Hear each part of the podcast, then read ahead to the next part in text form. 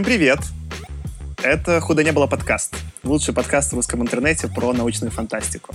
Раз в неделю мы собираемся и обсуждаем научно-фантастическую книгу. В целом мы в основном начали двигаться вот прям с 39-го, как э, первый раз выдали премию Хьюга, дошли уже до 50-х, но мы стараемся читать и современные книги. И сегодня мы будем читать книгу э, Calculating Stars, которую я, наверное, на русский переведу как «Вычисляя звезды», от авторки э, Марии Робинет Коваль или Коваль, тут мы уже не знаем уже, как правильно, которая, на самом деле, получила две премии. Она получила и премию Хьюга, и премию Небюла в 18-19 году. Так что это самая свежая книга, которая собрала две эти самые престижные премии. С вами сегодня я, Саша. Я Аня. И я Арина Бойко. Уху! Скажем оп-оп за то, что у нас две девушки наконец-таки в подкасте. Да, но это, конечно, вообще, э, ну, у нас две девушки в подкасте, и мы еще обсуждаем книжку авторки. Ну, то есть технически это просто, ну, комбо. Такого, такого больше не будет на этом подкасте. В этом засилии. Я надеюсь, таких книг больше не будет. Спойлер. Да, спойлер. А расскажи, расскажи это вкратце, что там происходило в вычислении звезд. Или вычисляя звезды, наверное. Итак, наша альтернативная история начинается в 52 году, где мы знакомимся с главной героиней всего цикла, а в цикле уже есть две книги и рассказ Эльмой Йорк. Она талантливый математик, женщина, еврейка и пилот. Я не мизогидный антисемит, это просто все ружья, которые обязательно выстрелят на протяжении романа. Когда главная героиня и ее муж, ведущий инженер НАСА Натаниэль Йорк, привет Брэдбери, отдыхают в горной хижине, на восточное побережье штатов падает огромный метеорит, убивающий несколько сот тысяч человек, включая правительство. Герои чудом выживают, потеряв всю свою семью за исключением брата и, как мы потом узнаем, еще и тети Эльмы. Брат занимается метеорологией, и с его помощью Эльма, используя свои математические таланты, приходит к выводу, что метеорит такой массы и температуры создаст на Земле катастрофическую ситуацию. Температура вначале упадет, а потом возникнет парниковый эффект, сделав жизнь на Земле непригодной. Людям срочно необходимо покинуть планету, спасти человеческий род, создав колонии на ближайших планетах и на Луне. Эта информация заставляет новое правительство США вложить деньги в космическую программу, задействовав в разработке новых технологий объединенные силы многих стран, за исключением СССР, которые исчезают с лица Земли, как я поняла. И, опережая, собственно, СССР, Штаты первые запускают человека в космос. И многие майлстоуны происходят в романе на несколько лет раньше, чем в наше время и в нашей реальности. Главная героиня – пилот, и она хочет стать астронавтом. Но возникает проблема. Женщины в космической программе работают только на Земле. В космос их брать отказываются по причине опасности. И по злому стечению обстоятельств первым человеком в космосе и довольно влиятельным в самом агентстве оказывается заклятый враг главной героини – Стэтсон Паркер, на недостойное поведение которого Эльма в военное время пожаловала своему отцу-генералу. Паркер клянется сделать все, чтобы Эльма не поднялась выше километра над землей. Эльма устраивает авиашоу, чтобы продемонстрировать общественности, как круто женщины могут летать. Получает приглашение на телевидение, чтобы заинтересовать маленьких девочек естественными науками. В общем, она становится довольно известной персоной и леди-астронавтом. Но есть еще одна небольшая проблема. Она очень боится выступать на публике до сильной тошноты, с которой в силах справиться только фармакология. Преодолевая различные трудности, такие как недоверие коллег-мужчин, предательство со стороны подруги-журналистки, отключение электричества за неуплату, встречу с фон Брауном, Эльма идет к своей цели – полететь в космос и спасти человечество. Под натиском общественности аналог НАСА в этой новой реальности Международная аэрокосмическая коалиция объявляет набор женщин-астронавтов, в которые Эльма, как и ее некоторые подруги, бывшие коллеги по ВАСП, проходит. ВАСП — это Women Air Force Service Pilots. Демонстрируя удивительное хладнокровие перед лицом опасности и ясный ум в острой ситуации, Эльма получает назначение быть пилотом командного модуля в первой миссии с высадкой на Луну. В нашем мире это Аполлон-11 69 года, которая происходит в романе на 10 лет раньше нашей реальности, в 57 или в 58 И мы покидаем нашу героиню во время ее первого запуска в космос. Конец. Э, да, спасибо, Аня, что помогла нам с пересказом. Я, наверное, здесь вот у меня будет, собственно говоря, первый, первый, первый тейк мой, что эта книга мне показалась на бумаге куда более интересной, чем в реальности ее чтения. То есть, когда ты ее пересказывала, это типа супер интересно. И я в целом, когда ее читал, у меня было такое ощущение, что вот клиффхенгеры в ней крутые. Не знаю, там даже просто общая там концепция, что падает метеорит, и из-за этого наступит, ну, как бы появляется вот этот таймер, бомба, да, замедленного действия, что всем нужно улететь срочно в космос. Э, как концепция это очень круто. Э, как итоговое исполнение, это мне понравилось не очень. Я вот думал, что мы Бриша много обсуждали в подкасте до этого. Я до этого скорее на Бриша наезжал, что у него очень крутые идеи, иногда хромает исполнение. Но Бриша мне в целом было везде читать интересно. А здесь я прям, прям было скучновато, и даже местами для меня было ну, суше, чем вот этот самая фон Брауна мы тоже обсуждали, собственно говоря, книгу. У него было как раз-таки про полет э, на, на Луну и на Марс. Э, и мне даже текст фон Брауна показался менее сухим, чем текст Мари. Но, но я так, когда я так типа наезжаю, чувствую, оп, сейчас вы меня еще все-таки женщину обсуждаем. Помогите мне. Как, как вам-то книга самим? Двойка на Гудратсе. Ты поставила двойку на Гудрице? Ты написала отзыв? Очень большой и очень разгромный.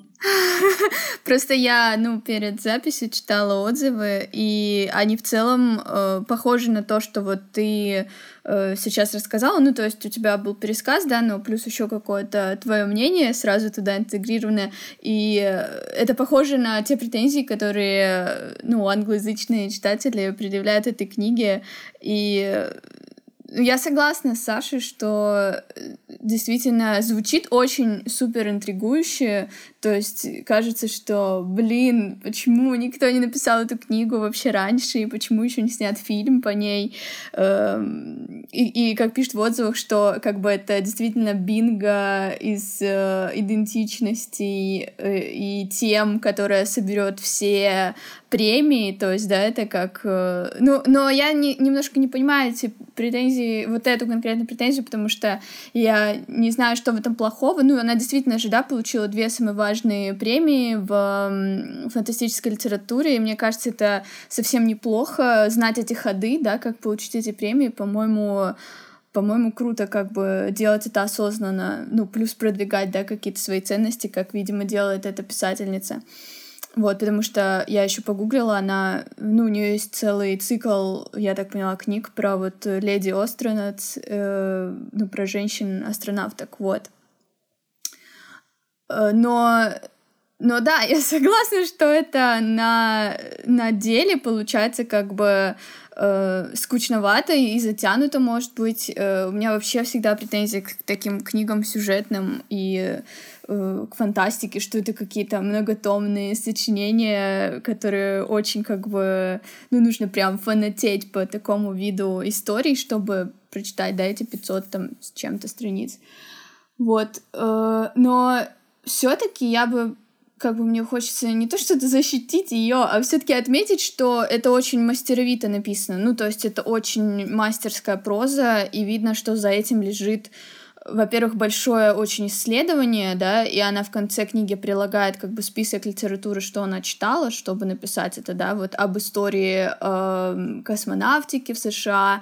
Э, я думаю, там гораздо больше. То есть она прилагает какой-то скромный список э, книг. Я думаю, что это нон-фикшн в основном. И, э, но, но за этим гораздо больше, мне кажется, потому что э, то, как она пишет, это очень фактурно, да, там про все эти самолеты, как они там взлетают летают, и... Ну, то есть, может, это со стороны, потому что я ничего не знаю про самолеты, мне что не напиши, я такая, все, I'm buying it, как бы, да, именно так все и есть, вот, но, э, тем не менее, за этим э, виден, как бы, большой какой-то research, большая работа, и второе, ну, это просто, мне кажется, в этом есть как, какое-то какое мастерство в том, как это написано, это написано прям, у нее есть предложение, прям, там есть шутки с панчлайнами, есть, я не знаю, какие-то э, детали э, трогательные, есть эти диалоги с мужем, которые как в каком-то не знаю, тоже сериале или любовном романе. Вот, то есть, ну, она умеет прям по-разному, видно, что она умеет вообще во все жанры, наверное.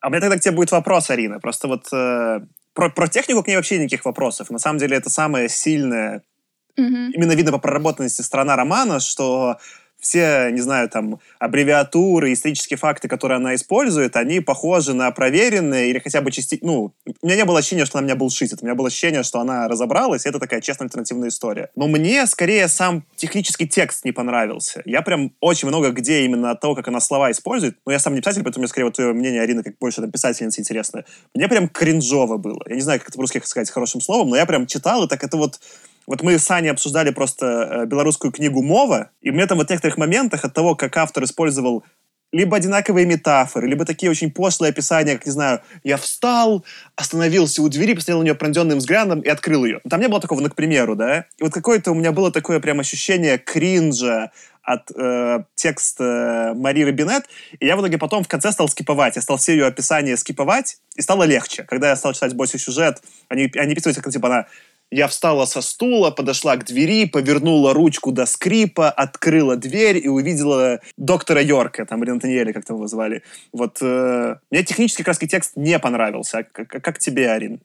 Э, ну, это, опять же, тоже не, не мой жанр, как бы немножко, не мой, не, не тот вид литературы. Нужно, наверное, оговориться сразу, что я не экспертка вообще в научной фантастике, и я тут скорее выступаю на правах э, фем-энтузиастки или, я не знаю, фем-утопистки, но никак не э, никак не э, научно-фантастической энтузиастки. Вот, я люблю вообще максимально бессюжетные, скучные книги, автобиографические романы.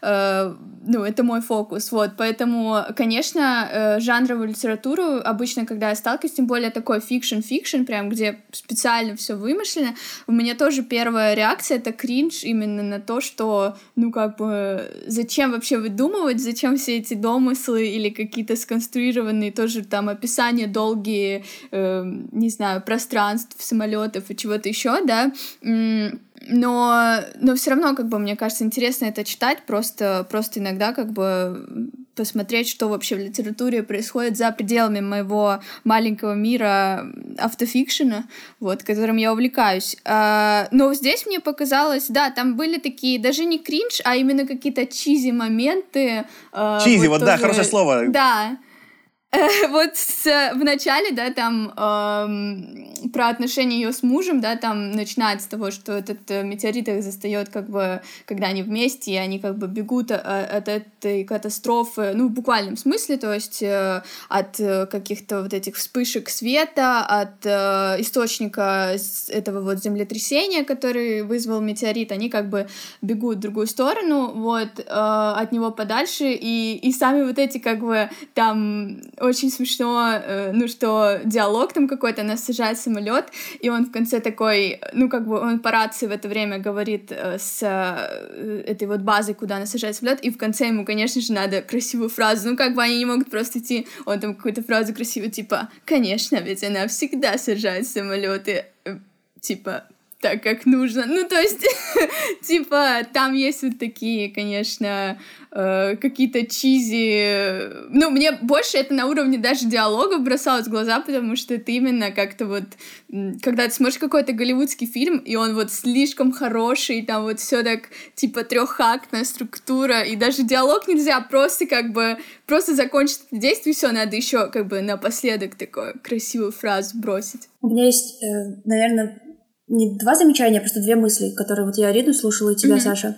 Первая мысль это по поводу того, что тебе понравилось, что она взяла самое актуальное, что сейчас происходит в мире, это расовые, гендерные вопросы и социальные роли, и поместила это все в фантастический роман, тем самым получив две основные премии. И вот меня как раз-таки это очень сильно напрягает, что люди не пишут просто хорошие книги с хорошими историями, а они пишут их с заделом для того, чтобы стать популярными. И вот кидают туда это гендерное равноправие, кидают туда множество рас и национальностей. Просто для того, чтобы это diversity там было. Не потому, что оно как-то двигает сюжет, не потому, что она раскрывает персонажей, а просто для того, чтобы это стало созвучным с тем, что сейчас происходит, ничего особо не поменяв в мире. И вообще в последнее время с Хьюго происходит вот очень сильный такой движ в сторону ну, как сказать, признание, что ли, женщин, но вот все последние пару лет, которые получали главные романы книги, они все написаны женщинами. Кто-то даже там несколько лет подряд их получал. Но возникает новая проблема, что их специально номинируют, да, то есть не потому, что это реально хорошие книги, а просто потому, что им нужно поднять количество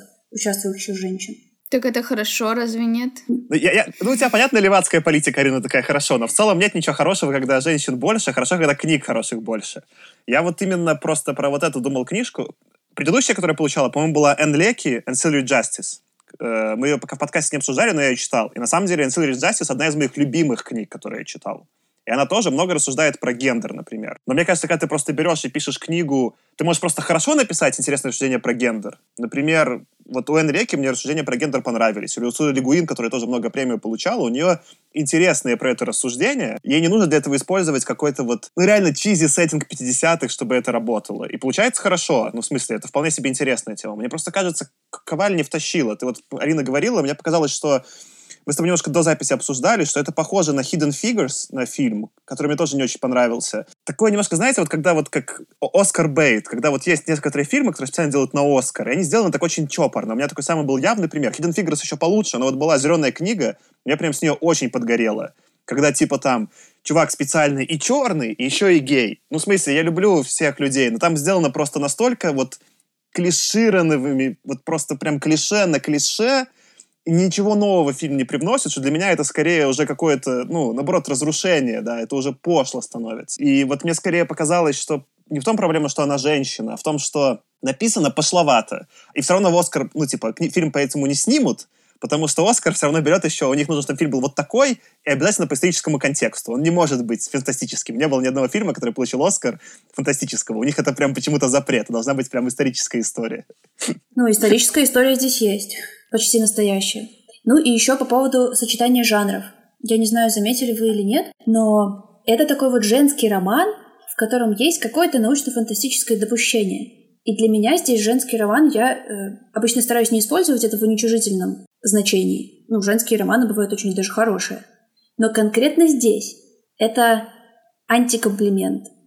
Потому что фокусировка на том, какую юбку я сегодня одену, чтобы выглядеть серьезнее серую, она создает у меня такой ореол ответственности. Или как она описывает секс. Это вообще, мне кажется, отдельная тема для разговора. Когда главные герои только обмениваются какими-то пустыми диалогами, такими вызванными возбуждать наше воображение игрой слов. И это все, что они делают практически. А во время одной из сцен он просто сразу дотрагивается до центра ее удовольствия. Там вот прямо вот это, вот это сочетание есть, центр удовольствия. И мне хотелось сказать, не надо так делать. Не надо сразу туда лезть. Спасибо, что не аббревиатурой нас. Где прелюдия? Натаниэл, где, как, какой сразу центр удовольствия? Это был Натаниэл? Ты думаешь, это ее муж был? Я думаю, это кто-то другой. Да, да, это была конкретная сцена между ними. Блин. Я разочарована в ее муже. Ну, да, ну типа, а что, а что, так а что не так с сценами секса? Мне показалось, что сцены секса, ну, их просто фантастики в целом нет. Здесь они есть. Не надо их сюда. Здесь они не супер пошлые. Они, они вот именно, что меня от этого скрипели зубы. Я не понимаю, в чем смысл таких сексуальных сцен, которые не вызывают у тебя желания, во-первых, их повторить, а во-вторых, никуда не двигают сюжет. Я поняла, что вы муж и жена. Еще с самой первой страницы потому что мы же молодожены, и мы можем заниматься сексом, если вы понимаете, о чем я. А еще я считала звезды на потолке, если вы понимаете, о чем я. Ну окей, этого бы хватило. Вот я употребила раньше слово «ханжеское», возможно, оно не совсем правильное, оно очень жеманное. У нее реально отношение к их межличностным отношениям жеманное, и мне это очень не нравилось. И больше, что меня еще больше всего разозлило, там была сцена у гинеколога, куда муж ее сам записал к мужчине-гинекологу, и она говорит, слушайте, а почему их не учат эти штуки греть? Он там делал внизу меня какие-то неописуемые манипуляции, а потом посмотрел на меня пронзительными глазами. И вот это реально в одной сцене она собрала все самое ужасное. И я думаю, хорошо, если ты пишешь роман для того, чтобы девочек заинтересовать фантастикой, космосом, науками, можно уже поход к гинекологу описать нормальными словами. Расскажи реально, что там происходит. Зачем вот эти вот какие-то в стиле 50-х уловки для того, чтобы не описывать какие-то вещи. Ну, окей, а может быть, это действительно можно списать на эту, как бы, на сеттинг, да, исторический, на 50-е. Ну, то есть я пыталась это на это списывать э, в такие моменты, потому что я тоже. это как будто стилизация под ну, немножко под то время, да, и опять же у меня было такое, когда я думала, ой, ну что-то это слишком там чизи или кринжово, я думала, ну а вдруг это как бы действительно так люди делали или говорили, или вот такие юбки они носили, и такие врачи у них были. Ну, как, знаете, когда вы читаете какое-то, ну, не знаю, что-то из прошлого, что сегодня, типа, кажется уже, ну, нет, такое невозможно, но ты понимаешь, что, ну, вообще-то возможно, потому что это было уже там 70 лет назад, и не пойми, что там было, как как бы, вот, э, ну, то есть, э, может быть, действительно еще такая, ну, не то, что неудача, но такой, как бы, тоже нарочитый, как бы, ход, э, вот это поставить, да, в 50-й, ну, запихнуть, и тогда у тебя не будет, э, тебе не предъявят претензии, по сути, какие-то, что это, ой, там, несовременно, или там не соответствует действительности, или там, ну, что-то еще, короче, что как бы старомодно и ханжество, и вот это все, да, потому что если бы это было про современность, про, например, не знаю, метеорит мог упасть э, теоретически, ну, в любой год, вот, и это мне показалось, кстати, классно, что происходит какая-то катастрофа, я подумала, это как будто, ну, под 20 год, 2020 тоже очень подходит, что какая-то катастрофическая ситуация, и пора переселяться куда-то, и вот это вот состояние, в принципе, улавлено, улавливается ей классно, вот, но зачем там 50-е, это вообще отдельный вопрос, я тоже не поняла. Я, кстати, ну вот, вы там описываете, мне и сцены секса понравились, ну потому что, мне кажется, в целом написать сцену секса сложно. Они были не кринжовые, но они там используют все время эти метафоры про космические корабли, но учитывая, что они сами инженеры и живут просто как, э, ну, на работе по факту, это не так удивительно. То есть, ну, на самом деле это довольно по-человечески понятно. Вот я скорее только для себя дико поржал, что я играл на Nintendo DS в такую игру Elite Beat Agents или Beat Elite Agents, и там, ну, она была японская, и там, когда, типа, чуваки отправляли, там такие были музыкальные агенты, и тебе нужно было танцевать, чтобы спасти Землю. И когда их отправлял их э, генерал, он кричал, типа, «Agents are go!» И я думал, что это плохой перевод с японского, но, типа, японцы как-то просто, а, на английский перевели и перевели. А теперь я понял, что все правильно. Типа, так, так в космосе и говорят. Выучил благодаря книжке. Вот. Ну, в общем, мне понравилось. Про гинеколога тоже сцена понравилась, потому что я такую нигде просто не читал в литературе. Это как раз-таки мне была часть любопытная, э, как, э, как мужчине, потому что я как мужчина не хожу к гинекологу. И, ну, а сделать ее более детализированной, я не уверен, что я бы смог читать дальше. Мне скорее вот заход с юбками не понравился, но не только... Один раз это было бы окей. Ну, то есть понятно, что у тебя в 50 есть проблема думать про одежду, как ты выглядишь. Но когда просто она это использовала типа 25 раз, мне просто надоело, что она повторяет. Ну, в смысле, это просто скучно, ну, понятно, что это реалистично про 50-е, но само по себе повествование скучное. Ну, знаешь, типа, вся, вся книга просто нас угнетают, нас угнетают одинаково, одинаково, одинаково, одинаково. Ну, это просто читать неинтересно в этом, в этом ключе. Ну, Хайден Фигурс такой же фильм. Ну, то есть я тоже специально его посмотрела, потому что он в Блербе указан, что это как Хайден Фигурс, только Hidden Figures, наверное. В общем, скрытые фигуры э, только в литературе. Вот, и у меня такая же к этому фильму претензия, что там как бы три часа идет, и, ну, как бы ты, ты уже эти ситуации уже через 40 минут, понятно, в общем-то, по какому принципу, да, это сделано, вот этих как бы ситуаций, в которые попадают э, эти женщины как minorities и как женщины, работающие в НАСА, вот. Но, ну да, здесь как бы, здесь есть такое, что это на наскучивает тоже просто, и как бы... Ну вот видишь, с другой стороны, это сработало на тебе, и Мари Коваль достигла своей цели, э, как бы ты узнал что-то новое о женской жизни вообще благодаря этой книжке, так что я считаю, что она молодец.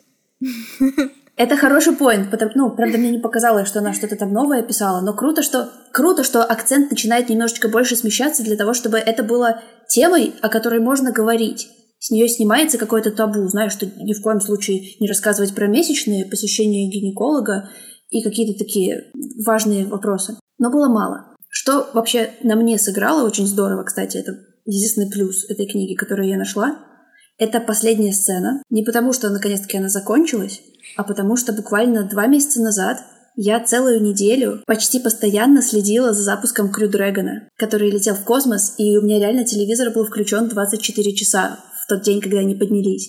И я очень внимательно слушала. Мне реально было супер интересно. И вот последняя глава, где она готовится к полету, прямо мне очень напомнила. Все эти проверки, там каждый отчет времени, что с ней происходит, как она одевается, к ней приходят, помогают ей. Потом она идет к кораблю, потом она смотрит на корабль наверх, потом она там фотографируется на фоне корабля, заходит, садится. В это время с ней переговариваются по кому э, управление полетами.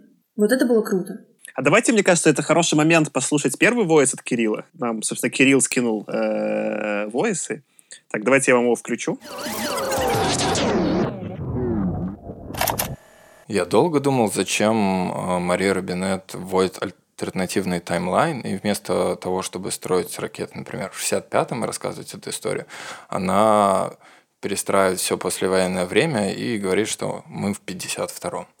Вот первая моя гипотеза была это про то, что она хочет, чтобы США в явном виде выиграл СССР и был бы таким образом безальтернативным лидером, который поведет всю планету на колонизацию в космос. Вторая моя гипотеза была, что она как-то симпатизировала президенту Дьюи, который в реальности довольно нелепо проиграл Труману, но есть подозрение, что если бы он выиграл, то США гораздо раньше стало бы инвестировать в космическую программу, и к началу 50-х у них бы уже действительно были какие-нибудь вполне себе вменяемые ракеты. Вот. Но, возможно, все объясняется даже проще. Она просто думала, что если бы рассказ начинался с 65 года, то главной героини, которая была долгое время летчиком во время Второй мировой войны, было бы уже под 50, и многие эпизоды, они бы, возможно, воспринимались совсем не так. Вот. Что из этого правда, я не знаю. Может быть, все по чуть-чуть и... или что-то вообще другое. Но это повод подумать. А вообще зачем? Ну зачем реально 50-е? Я так и не понял. Почему вот, ну то есть как бы можно было написать книгу просто про наши дни, и, в общем-то, сексизм все еще существует. Можно, можно поговорить про это все еще. Ну, давай я, наверное, э, первой предположу, что, во-первых, реально одни из самых важнейших космических шагов были сделаны с 50 по 70 -й. Первая отправка в космос, первые спутники, первый полет вокруг, первая высадка на Луну. Сейчас этим уже особо не удивишь. Сейчас реально пришлось бы писать, как она долетела до Марса, что она там сделала и как они его терраформировали. Это намного сложнее, чем уже зная, как люди могут долететь при помощи компьютеров, которые слабее, чем наши телефоны сейчас, отправить человека на Луну. И одна из версий Кирилла правильная, как говорит об этом сама писательница в самом конце, потому что Дьюи смог прийти и дать денег на космическую программу в то время. Как самый симпатизирующий, наверное, космосу потенциальный президент. Да у меня скорее такой вопрос, что я вот... Это первая книга, которую я прочитал в жанре альтернативной истории. Ну, именно в научно-фантастическую. До этого я скорее читал, ну, там, не знаю, про будущее или там просто про какой-то другой таймлайн. И это очень специфичный прием. Его, наверное, можно для чего-то использовать, но вот есть, не знаю, типа попаданцы, они понятно для чего пишутся книги про попаданцев, чтобы почувствовать, какие мы аппетитные, не знаю, там Гитлера убили, еще что-то. Понятно, что это некий низкий жанр, понятно, зачем он такой существует, да. Тут она использует этот прием альтернативной истории, он технически это сходится, но там есть прикольное наблюдение про Дьюи, наверное, и прикольное наблюдение про то, что были женщины-летчицы сразу после войны, и был какой-то вот, ну, два интересных предположения. Ну, в общем, ну, окей, их два. Зачем из этого целую книгу делать, я не понял. То есть я вот, ну, зачем, зачем здесь альтернативная история? Чтобы... Чего мне хочет авторка такого донести, чего нельзя было бы сделать, не знаю, там, про наши дни. Я не... Ну, вот, не знаю, вот есть какая-то вообще мысль про это? Мне кажется, что... Ну, я согласна с э, Аней, что да, это... Ну, она объясняет там в конце, почему 50-е. Я в целом как бы понимаю, э, почему это про, это про эту эпоху, да, потому что действительно это тогда было, ну, какой-то очень актуальной темой, да, весь этот космос, и сейчас бы это было вообще о другом история, да, а, но мне кажется, альтернативная здесь история в том смысле она альтернативная, что вот как бы давайте представим, как могло бы быть, если бы у нас в мире не было патриархата, не было мизогинии, не было м, другой какой-то дискриминации, да, то есть, э, по сути, мне кажется, что э, такое происходит в фантастике, вот как раз то, которое ты сказал, да, это просто, просто в утопиях и просто вот о будущем, да, и просто о каких-то альтернативных мирах, как у Урсулы Легвин, да, например, когда там в левой руке тьмы она э, пишет про некую планету, где у людей нет фиксированного, фиксированного гендера, а этот гендер меняется в зависимости от лунного цикла, да, и то есть это вообще некая альтернативная реальность, да, не наш мир, и э, мы воспринимаем это как э, такое, а что если действительно, да, вот, но по сути это же мышление работает и здесь, этот принцип мышления, и мне кажется, цель у него все та же, да, ну как как бы а, это уже что об этом пишут, как бы, да, там критики, исследователи э, и, и те, кто как бы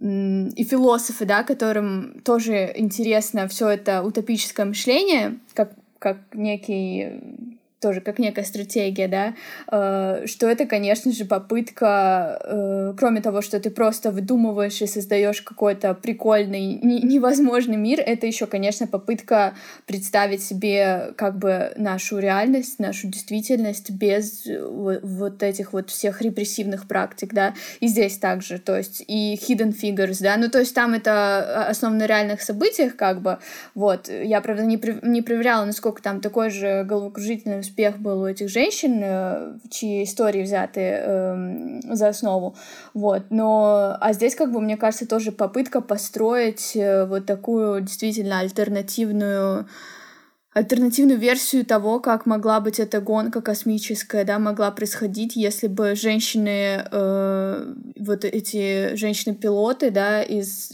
после Второй мировой войны не были как бы отправлены, я не знаю, домой рожать детей или что-то еще делать, а ну, их бы позвали там вот в эту программу, да, космическую, вот. Но э, тут другое еще, конечно, тут э, такое получается интересно, что для этого, то есть для того, чтобы это все сбылось, нужна вот эта вот катастрофа, да, всемирная, то есть уже все, уже все, вот как э, Аня вначале пересказывала, да, там еще, мне кажется, интересный момент, что э, этот метеорит падает э, с точностью на Вашингтон, DC, да, на столицу и убивает как бы, ну, все, всех мужчин белых, да, которые там сидят в Белом доме, в правительстве, вот, и как бы наступает такая э, утопия, анархия, э, и мир вдруг принадлежит этим космонавтам и астронавткам, и, короче, чувакам из НАСА, да, как теперь он там принадлежит, я не знаю, корпорациям в Силиконовой долине, вот у э, Мари Коваль он принадлежит как бы тем, кто занимается этой всей космической э, отраслью.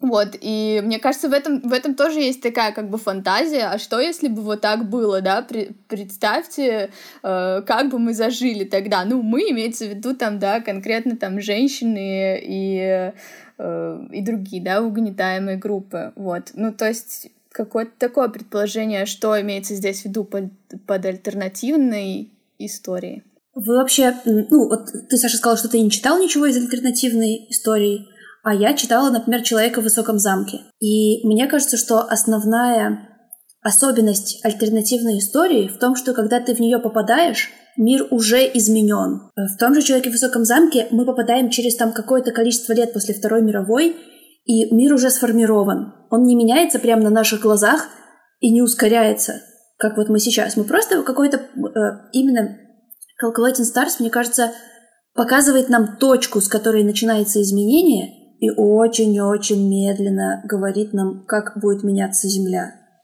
А в настоящей альтернативной истории уже есть хороший world-building. И я, например, абсолютно не поняла, а где мы тут победили патриархат-то в этой книжке. Просто время чуть-чуть побыстрее начало идти. Женщины так взяли в космос. Афроамериканцев и так начали брать на нормальные работы. И они тоже могут быть космонавтами. Ну, то есть в этом плане ничего не поменялось. Да я скорее, ты вот сказ... ну, я «Человек в высоком замке» не читал и смотрел сериал, который мне очень понравился. Именно потому, что в «Человеке в высоком замке» коллективной истории есть классные предположения. Потому что они берут, ну, особенно это в сериале классно работает, фашистская символика объективно, визуально сильная, и когда ее используют поверх американских зданий, не знаю, ну, это просто очень провокационно, эпатажно. И вот в этом смысле, конечно, это интереснее смотреть и воспринимать, чем вот как бы некоторую нудятину Мари Коваль. Другая тема, которая говорите, проблема. Ну хорошо, есть, есть женщину щемляют. Но что-то мне не показалось, что после чтения Мари Коваль вам захотелось астронавтками стать. А после... Мне до этого захотелось и так. Да, ну, я к тому, что, э, мне кажется, хорошая какая-то эмансипирующая книжка, да, что вот если бы ты ее прочитала, как женщина, тебе говоришь, я тоже хочу в космос. Потому что у меня такие книги, как у мужчины, были, да, которые, из-за которых хочу в космос полететь. Но мне кажется, она эту цель вот как раз-таки таким приемом не, не особо достигает. У нее не, не получается. И тогда, типа, не очень понятно, типа, а зачем все это было. А из-за того, что ты еще говоришь, что она вот, типа, как-то постепенно разгоняет, это не очень развлекательно. Ну, то есть, типа, не очень понятно, ну, выбрала хорошо, типа, люди, как что-то такое происходит. Entertainment где? Типа, сделайте мне весело. И мне как-то весело книжка не сделала. Хотя сам панчлайн того, что ну, всех белых мужчин э, в пиджаках в Вашингтоне, типа, убивает метеоритом, крутой.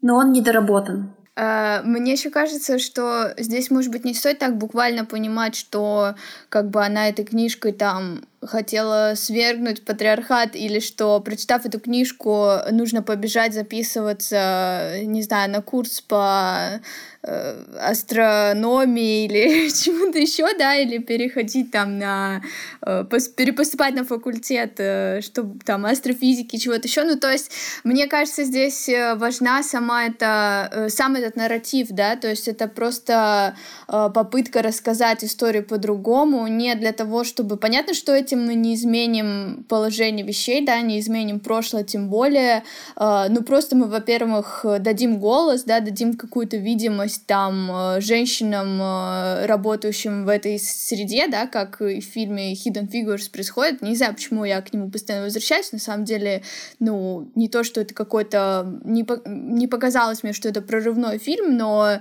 как бы он с этой точки зрения важный, да, потому что даже, ну, как бы сейчас, например, это, ну, для Америки вообще какой-то дискурс супер актуальный, да, в связи с э, тем, что там началось сейчас в июне все протесты, да, Black Lives Matter, и э, ну, это для них уже разговоры о том, э, о видимости, да, не только понятно, что в кино там и в книгах, но опять же, та же самая видимость в кино еще проявляется в том, что, ну, просто на работу, да, нанимают актеров э, э, черных, да, ну, то есть не только белые там снимаются в фильме и э, там, не знаю, призывают вообще э, команды съемочные к тому, что, э, чтобы бойкотировать, э, ну, съемки, где, э, которые не инклюзивные, да, где нет diversity diversity. Вот. Ну, то есть это переходит в какой-то момент на уровень э, э, бытовой, практически, как бы вот повседневной жизни, да, и поэтому, э, ну, я не думаю, что как бы от книжки стоит ждать какой-то прям эффект э, вот этой вот бомбы, которая падает, да, там на Белый дом, потому что, само собой, она так не работает. Мне кажется, важно это просто как проект, как способ мышления. Ну вот у меня тут просто, ты, ты про Hidden Figures э, вспоминаешь, Хотя сам фильм мне в целом не понравился, но в нем есть как минимум одна сильная сцена, когда вот этот там один из белых, собственно говоря, инженеров э, компании, который играет Кевин Костнер, идет и сбивает э, с типа colored туалетов знак, типа, что за хрень вообще, да? Ну, и сцена сама по себе. В основном весь фильм довольно, типа, серый. Ну, а, это была сцена в трейлере. Есть такая вторая сопоставимая тоже сцена, но не такая, конечно, крутая, когда их э, коп помогает им доехать до тоже, до, собственно говоря, по-моему, Хьюстона, куда они едут. Больше, к сожалению, в этом фильме ничего нет, можно только трейлер посмотреть, но неважно, есть э, крас... ну, вот какие-то две красивые сцены, да, и я таких красивых сцен просто в книге не увидел. Как пример, вот то, что ты говоришь, несправедливость и справедливость, ну вот был же недавно фильм Тарантино «Однажды в Голливуде», который тоже взял некоторую эмоционально заряженную историю, но ее использовал интересно Тарантино, чтобы оправдать в итоге супер жестокость и насилие, и чтобы, э, ну, создать некий интересный эффект художественный. И вот, опять же, такого эффекта я в книжке «Коваль» не увидел.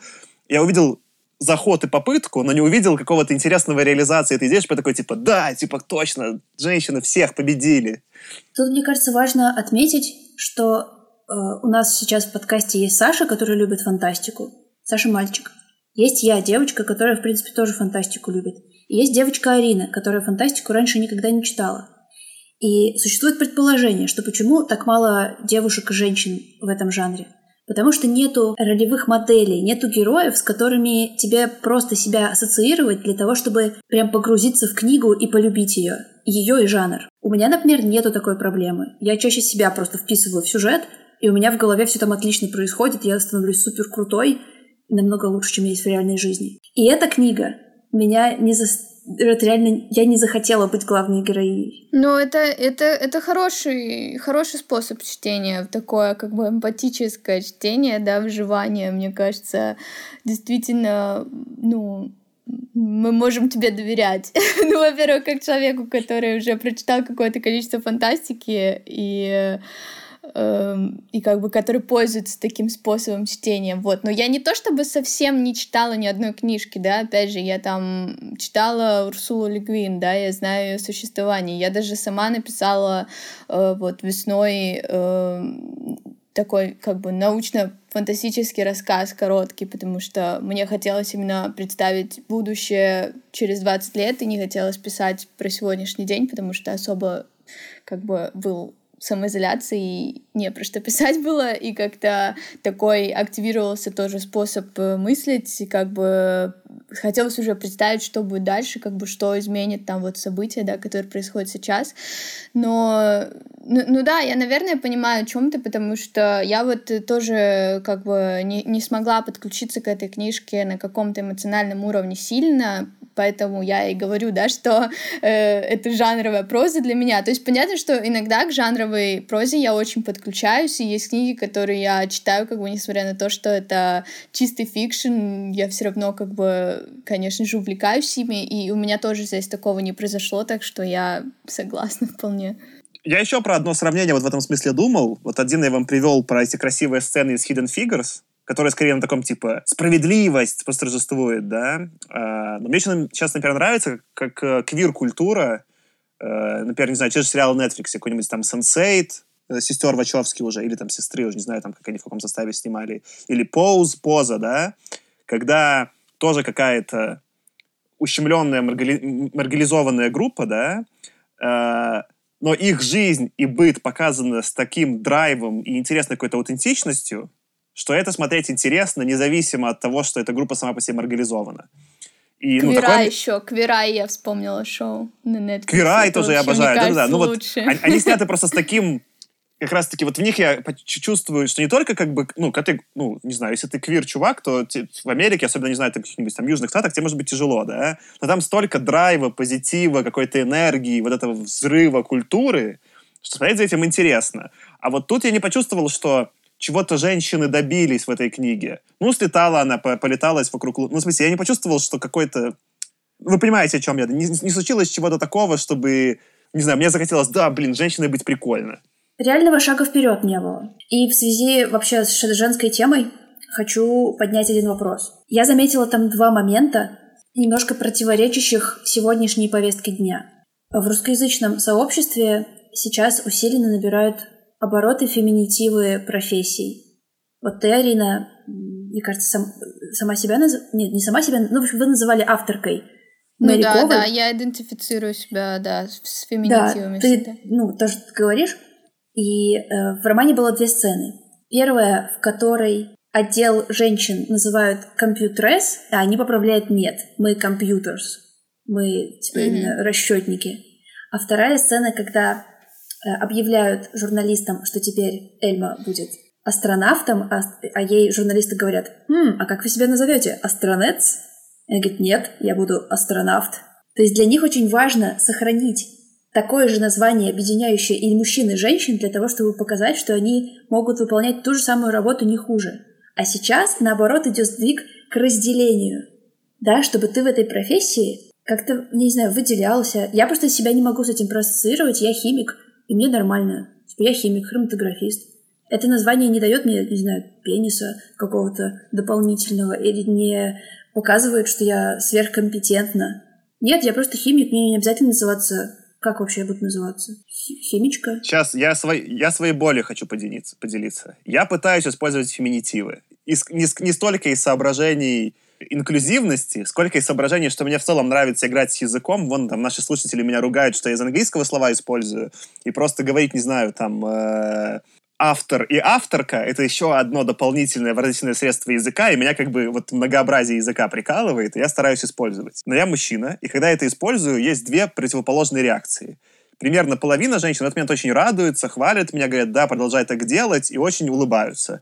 Другая половина говорит мне, что я полный мудак, и никогда в жизни так нельзя делать, прям очень агрессивно. Там нет такого, что к этому просто относятся нейтрально. Это либо реально очень позитивное отношение, либо крайне негативное. И я немного в замешательстве вообще, стоит это использовать или не стоит. Помогите мне.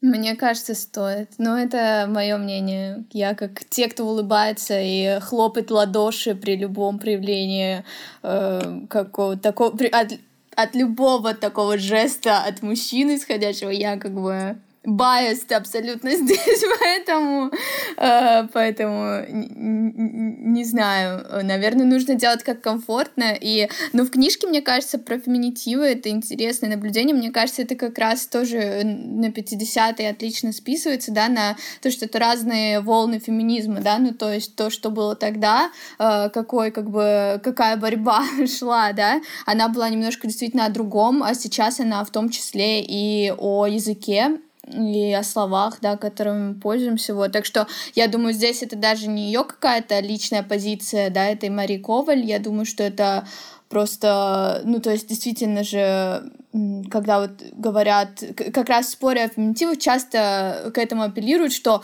ну, вообще там какая-нибудь, я не знаю, какая-нибудь известная феминистка 20 века, она всегда говорила о себе там writer просто там, или, или философ, типа, она, она не просила постоянно, не исправила, типа, нет, я философиня, ну, как бы просто потому что тогда и не казалось, что это так важно, может быть, и, и, и как раз был такой вот, э, такая ступень, да, э, это этого дискурса, что действительно давайте мы будем как мужчины, да, давайте мы апроприируем их слова, давайте мы будем тоже там астронавтами, вот, и как бы это круто, вот. Ну, а теперь уже мы говорим о том, что э, как бы нет, мы не просто апроприируем, да, мы и достойны, в принципе, называться другими словами, вот, если нам нравится. Но я вообще считаю, что это, что это какая-то очень личная вещь, как бы индивидуальная, да, потому что, э, ну, часто просят не использовать, ну, часто женщины говорят, что нет, я там просто писатель, то же самое, да, или там я просто автор, вот. Ну, это как бы выбор тоже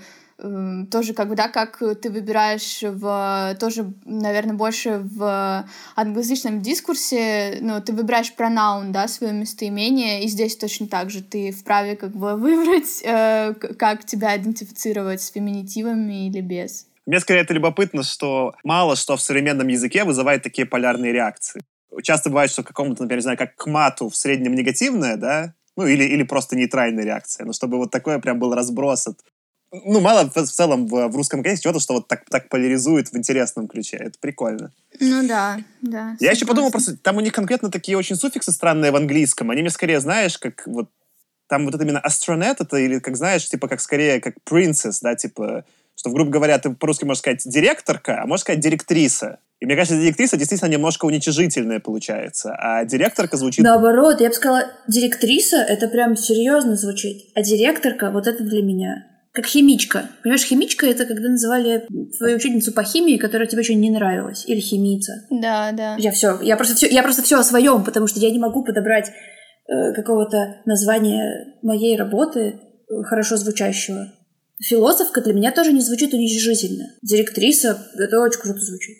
Кстати, оно быстро переучивается. Я когда начал только использовать феминитивы, было странно, но ты очень быстро привыкаешь. Ты вот уже говоришь химичка, и вы пока мне не напомнили, что так в школе говорили, мне уже было ок, мне уже не резалось. Ну, типа, оно замещает просто в какой-то момент, и норм становится. Ну да, ты можешь придумать свой вариант, опять же. Ты можешь быть не химичкой, ты можешь быть хим... Леди-химиком? Леди-химиком. Я думаю, леди-химик — это Мари Кюри. Вот Мари Кюри же наверняка была вполне спокойны с тем, что ее называли химиком. Вот, кстати, скоро фильм посмотрим и узнаем.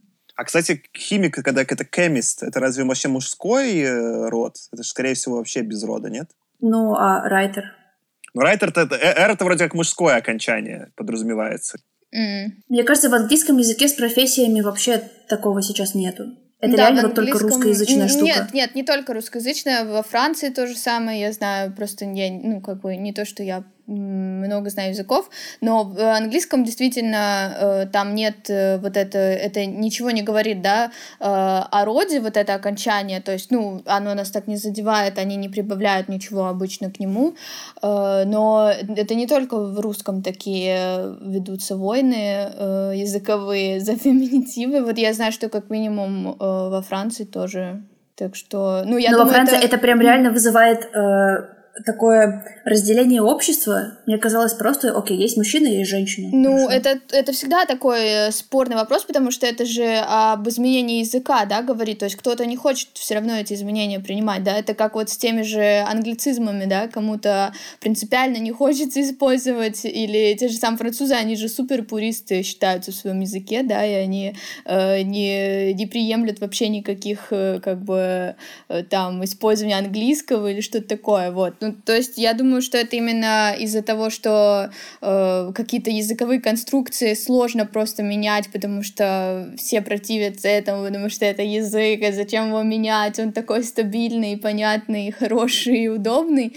Вот, но я не знаю. Мне кажется, на самом деле он очень гибкий, и э, с этим действительно можно бесконечно играть и вводить какие-то новые слова или возвращать старые. Для, для писателя, да, это вообще какой-то ресурс, наверное, огромный. Ну, то есть это как использовать, я не знаю, как э, обсуждать вот в современной литературе там, да, дебаты тоже, ну, кроме феминитивов, понятно, что это заботит всех без исключения, но там стоит ли, я не знаю, использовать э, какие-то э, признаки времени, там мемы или какие-нибудь э, мессенджеры и телеграм-каналы или какие-то еще отсылки там к, не знаю, к интернету использовать в текстах, вот, и тоже одни скажут, что это типа, ой, нет, что-то не то, а кто-то этим пользуется вполне успешно.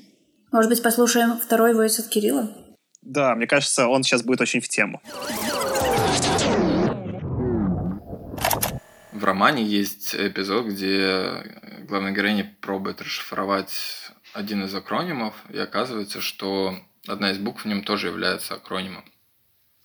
Вот, и в настоящем НАСА тоже очень любят сокращения, и довольно часто бывает, что, собственно, одна из букв в акрониме тоже является сокращением. Это называется акроним второго порядка. Более того, есть даже довольно много акронимов третьего порядка и парочка четвертого. По этому поводу в SpaceX Илон Маск в какой-то момент психанул и вообще запретил пользоваться какими-либо сокращениями, которые, кроме э, тех, которые он сам одобрит. Вот, потому что он говорил, что это очень усложняет жизнь людям, которые только приходят и тонут в потоке всяких этих странных слов и, и аббревиатур. Вот в этом плане мне кажется, что интересно, что Мария Робинет ухватила вот этот дух технических людей, которые очень любят разговаривать на собственном языке. Ну тут давайте я сначала начну. Ну, это очень смешно, во-первых. Во-вторых, максимально похоже на работу. Я вот тоже, ну, я работаю уже в IT-компаниях. Там же прям реально, когда ты приходишь вот в новую компанию работать, это новый язык. Ну, то есть люди про все, все, даже когда это одно и то же, и даже все примерно одинаковым способом разрабатывают код программный, все называется вот в каждой компании своим специфичным языком. И сейчас я работаю в стартапе небольшом, и в стартапах хотя бы как-то более-менее, потому что меньше объем, да. Когда я работал в Яндексе, в Яндексе была совсем дичь, потому что реально были, ну, акронимы второго порядка точно были. И, конечно, понять, ну, а еще у каждой команды свои акронимы, и начинается дичь. И как, ну, вот я могу понять Маска, почему он запрещает, как бы, ну, кроме каких-то стандартных, потому что это такой порог вход для нового сотрудника, просто это вот прям, ну, это прям стена, которую нужно переползти. Мне понравилось здесь скорее, что в этой части реально чувствуется какое-то погружение в материал. Не просто она выдумывала свои термины, или, например, обходила такие скользкие моменты с э, реальными технологиями и с реальной работой, а показала такую небольшую изнанку. У меня вопрос к вам есть. Я, я переведу тему резко. Там э, наша авторка использует э, в качестве одного из примеров женщин, э, которая вдохновляет э, главную героиню, э, Хэдди Ламар. Это такая, типа... Она, во-первых, была известной актрисой, того времени, суперизвестна. А во-вторых, она придумала, у нее есть патент, который потом использовали там в современных Wi-Fi сетях. То есть она придумала там некие технологию передачи совместно с кем-то сигнала, э, его модулирования на разной частоте. И, по сути, в этом смысле она была интересным как бы человеком, потому что она была и суперизвестной актрисой, и была вот еще, ну, чуть-чуть даже, типа, потенцирующей ученой. Но в целом... Я хочу книжку про нее теперь. Да, но в целом ее биография довольно мрачная. Дальше, если почитать, она, ну, кроме того, чтобы она она как-то очень странно, там много раз выходила замуж, недолго там в браках состояла, и в какой-то момент, во-первых, одного из, одного из своих детей она как-то родила вообще от другого мужчины, которого потом она с ним уже усыновила, а потом она вообще ребенка своего отказалась, а последние 30 лет она провела вообще в доме, закрытая в одиночестве, ни с кем не общалась. И в целом у нее какая-то, ну, в итоге трагичная была судьба. Я подумал, что это в целом ну, типа, странный выбор еще, да, что, грубо говоря, она выбрала какую-то женщину, которая, с одной стороны, что-то супер крутое сделала, с другой стороны, какие-то очень странные, в том решения в своей жизни принимала. И у меня, скорее, к вам было несколько вопросов. Как бы. Мне, скорее, показалось, что она это сделала не нарочно, ну, то есть просто потому, что все знают, что она актриса и знают, и не почитала биографию точно. Но, скорее, а кто вообще ваши кумиры? Просто у мужчин-то легко выбирать. Может, какой-нибудь Маска. Маска еще не зашкварился, да, ну, условно. Или там кого-нибудь можно взять Стива Джобса, который зашкварился, но не так сильно. Есть из кого выбрать. А кто, кто типа ваши это женские кумиры? И вообще, кто может быть кумиром, вот, ну, с точки зрения там какого-то феминизма? -то? На кого можно равняться-то? Алин, давай ты первая, наверное. Сложный вопрос, на самом деле, потому что я тут недавно ВКонтакте обновляла, знаете, информацию о себе, и там есть такая строка, типа, что вас вдохновляет, или вот кумиры, вот что-то такое. И у меня там э, ст стояли э, какие-то имена конкретные, ну, типа, там были как мои подруги среди этих имен, так и Сьюзан Зонта какая-нибудь. Вот. И я в итоге стерла всех и написала просто женщины. Э, как бы максимально вот именно, знаешь, как будто бы ожидает твой вопрос, потому что, э, ну, для меня это, это не, не какая-то важная штука, типа, я теряюсь, когда у меня спрашивают, кто моя любимая там писательница, потому что у меня эти предпочтения меняются периодически, и нет как какого-то фиксированного прям кумира, которому я бы годами поклонялась. Вот, поэтому э, не знаю, то есть меня просто вдохновляют, наверное, женщины в том плане, что мои подруги, да, и какие-то женщины вокруг меня, которые я вижу, что они, ну, делают крутые вещи, и от которых я, в частности, набралась всех этих взглядов, там, левых э, взглядов и феминистских, которые у меня сейчас есть, потому что, ну, там, сколько-то лет назад, там, еще пять лет назад этого ничего не было во мне, вот, но вот благодаря ним появилась, вот, поэтому они отчасти мои такие ролевые модели, вот, но это все как бы мои, э, мой ближайший круг как бы общения, моей подруги, вот, а ну, из каких-то глобальных фигур, я вот не знаю, мне сложно говорить, в писательстве, наверное, сейчас, вот в данный момент, это Мэгги Нельсон, американская писательница и Терези Кеса, которая написала книжки Блюец, Синеты, на русский уже вышли на русском, и Аргонавты, которые тоже скоро выйдут на русском. Вот. Но я просто последние там сколько-то месяцев, э, наверное, вот с начала этого года до э, мая провела очень плотно с ее текстами. Я читала их, а потом писала текст про нее. Вот. И э, ну да, меня, меня просто в целом вдохновляют какие-то феминистские теории. Вот я все жду, когда мне выпадет такая возможность упомянуть э, книжку, которую я э, совсем недавно э, нашла. Это э, The Feminist э, Utopia Project, кажется, называется. Uh, да, The Feminist Utopia Project, uh, 57 Visions of a Wildly Better Future. То есть это сборник uh, эссе и рассказов uh, писательницы, тоже и как бы, в общем, в общем, не, не только писательниц, как бы э, теоретиков, теоретикес тоже, э, сборник э, каких-то концепций, проектов того, каким может быть э, утопия вот эта феминистская, да, и это самый разный там, например, я пришла, пока только одну успела прочесть, это был про называется Lesbo Island, uh, про остров uh, только для женщин, где бы, ну, и там описывается, как там прекрасно будет на этом острове, какие там будут правила, что там не будет никаких распорядков, и как раз не будет никаких правил, кроме там, по-моему, что нельзя убивать. Вот, и это, это написала его Джилл Соловой, э, если вы, может быть, знаете, она режиссерка э, сериала Transparent и еще и I Love Dick. Ну, в общем, она режиссерка вообще. Ну, вот она написала такой манифест про остров для женщин. Вот, ну, то есть меня вдохновляют какие-то такие вещи, э, наверное, которые в этой книжке тоже отчасти есть, да, то, о чем я говорила, ну, как бы мог быть устроен этот мир и вообще представлять как бы мир каким-то другим, меня это вдохновляет очень сильно. Я понимаю, что у меня нету каких-то ярко выраженных кумиров ни в каких сферах. А еще мне очень странным показался вопрос, потому что он предполагал, что вот ты, Саша, мальчик, и у тебя Илон Маск, а мы девочки, и мы сейчас наживем женские имена специально. И я недавно обсуждала с подругой, э, кого мы вообще знаем из женщин-ученых. Сможем ли мы сходу назвать десятерых, например? И мы не смогли. Причем таких, знаешь, довольно популярных, в общем, не только из каких-то конкретных областей знаний. Например, подруга социолог, и она поэтому в теме своей вращается, и она может уже какого-то из современных назвать. А там немножко постарше. Ну и мы поняли, что я могу назвать Мари Кюри, Ирен Кюри, и вот Розалинд Фракнин, например. Все, женщин-ученых я не могу. Так что давай для простого ответа я скажу, что Мари Кюри мой кумир в области науки. Как удачно совпало, что она еще и в моей сфере. Но кого вы можете назвать? Я, да я в целом-то не уверен, что это проблема. Просто есть такой дискурс, что вот эта репрезентация важна. Но у меня тоже скорее кумиры, как Арина описывает. Ну, я Маска просто как прикол привел, но в целом скорее это какие-то мои люди близкие, с которыми я общаюсь и которых я знаю лично. И там как бы есть женщины, там чуть больше мужчин. Мне, наверное, проще сейчас с мужчинами ассоциировать. Но когда ты ищешь в близком круге, там нет какой-то проблемы. Ну, в смысле, есть всегда люди, ну, разные. Мне скорее интересно, что можно, не знаю, там, сделать. Например, там среди художников, которые мне сейчас интересны, э, ну, женщин не меньше, чем мужчин.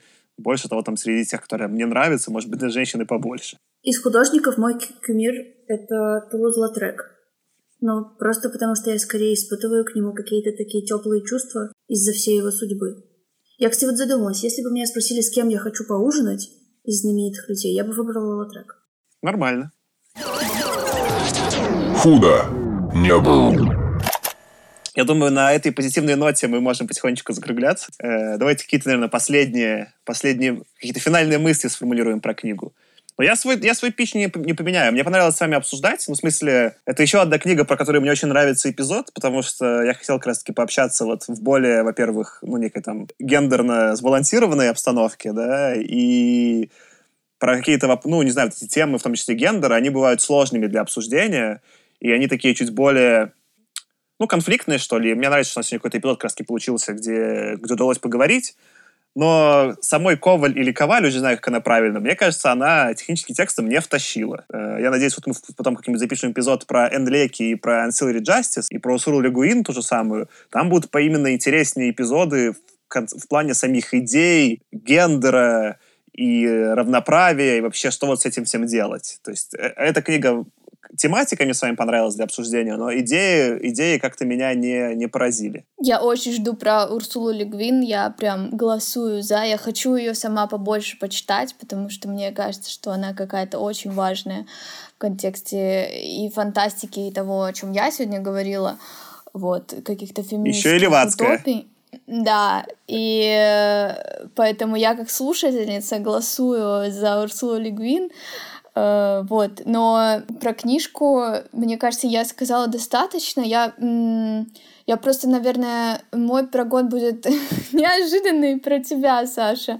А, мне кажется, что это, несмотря на то, что ты так иронично как бы об этом говоришь, да, может быть, э, про, про то, что гендерно сбалансированную обстановку, да, и про все остальное, э, мне кажется, это все равно э, хороший как бы вектор задан, да, потому что это на каком-то этапе, может быть, действительно вызывает отторжение, да, как с феминитивами, и не понимание, типа, а что вообще за репрезентация, о чем они говорят, почему они носятся с этим, а, но эм, но если ты как бы открываешься хотя бы чуть-чуть этому, этому пониманию, да, если ты соглашаешься хотя бы на, на что-то вроде там феминитивов или, или осознаешь, что там в подкасте дол, должны не только быть мужчины, мне кажется, это уже э, важная работа проделана была с тобой именно вот этими людьми, которых э, ты как бы, чью работу ты отрицаешь и на чьей как бы позиции ты иронизируешь бесконечно, вот. Поэтому, не знаю, я даже как бы, я не хочу быть какой-то как бы с, святой э, феминисткой, я не знаю, можно ли такой термин употребить, потому что я далеко в этом не идеальна, и я себя часто ловлю на каком-то байст мышлении, на каком-то, на самом деле, на какой-то, может быть, мизогинии, на чем-то еще, да, и мне кажется, это какая-то работа, которая не прекращается в тебе, если она запущена. Вот. И, ну, спасибо этой книжке, что она спровоцировала этот разговор и тоже поучаствовала во всей этой глобальной работе. И спасибо вам, что вы позвали меня. Э, во-первых, мы еще можем поговорить про Джеймса Типтри, ака Алиса Шелдон, в числе всех тех женщин, которые писали фантастику намного раньше и которые получали премии, и которые писали что-то интересное. Ну, а вообще, э, мой поинт будет следующий. Я за то, чтобы истории были интересные. И неважно, кем они будут рассказаны, женщинами или мужчинами. Я понимаю, почему нужно форсить сейчас, да? Почему нужно, например, делать шорт-лист исключительно из женщин, просто для того, чтобы дать им возможность писать, дать им возможность публиковаться. Но я надеюсь, что мы придем к той точке, когда тебе будет все равно, кто это написал. Потому что это будет просто хорошая фантастика. Я, я думаю, это отличная э, такая классная завершающая точка для э, нашего сегодняшнего эпизода. В общем, да, это был «Худо не было» подкаст. Спасибо, что нас слушали. Можете нам поставить звездочки, отзыв написать, тогда больше людей услышат. Еще можете найти ссылочку на эпизод и с друзьями поделиться, они послушают. Мы вообще есть на любой, какой хотите, платформе, можете нас найти. Есть везде. Вот, с вами сегодня был я, Саша. Я Аня. И я, Арина. Э, всем пока. Пока-пока. Пока. Худо не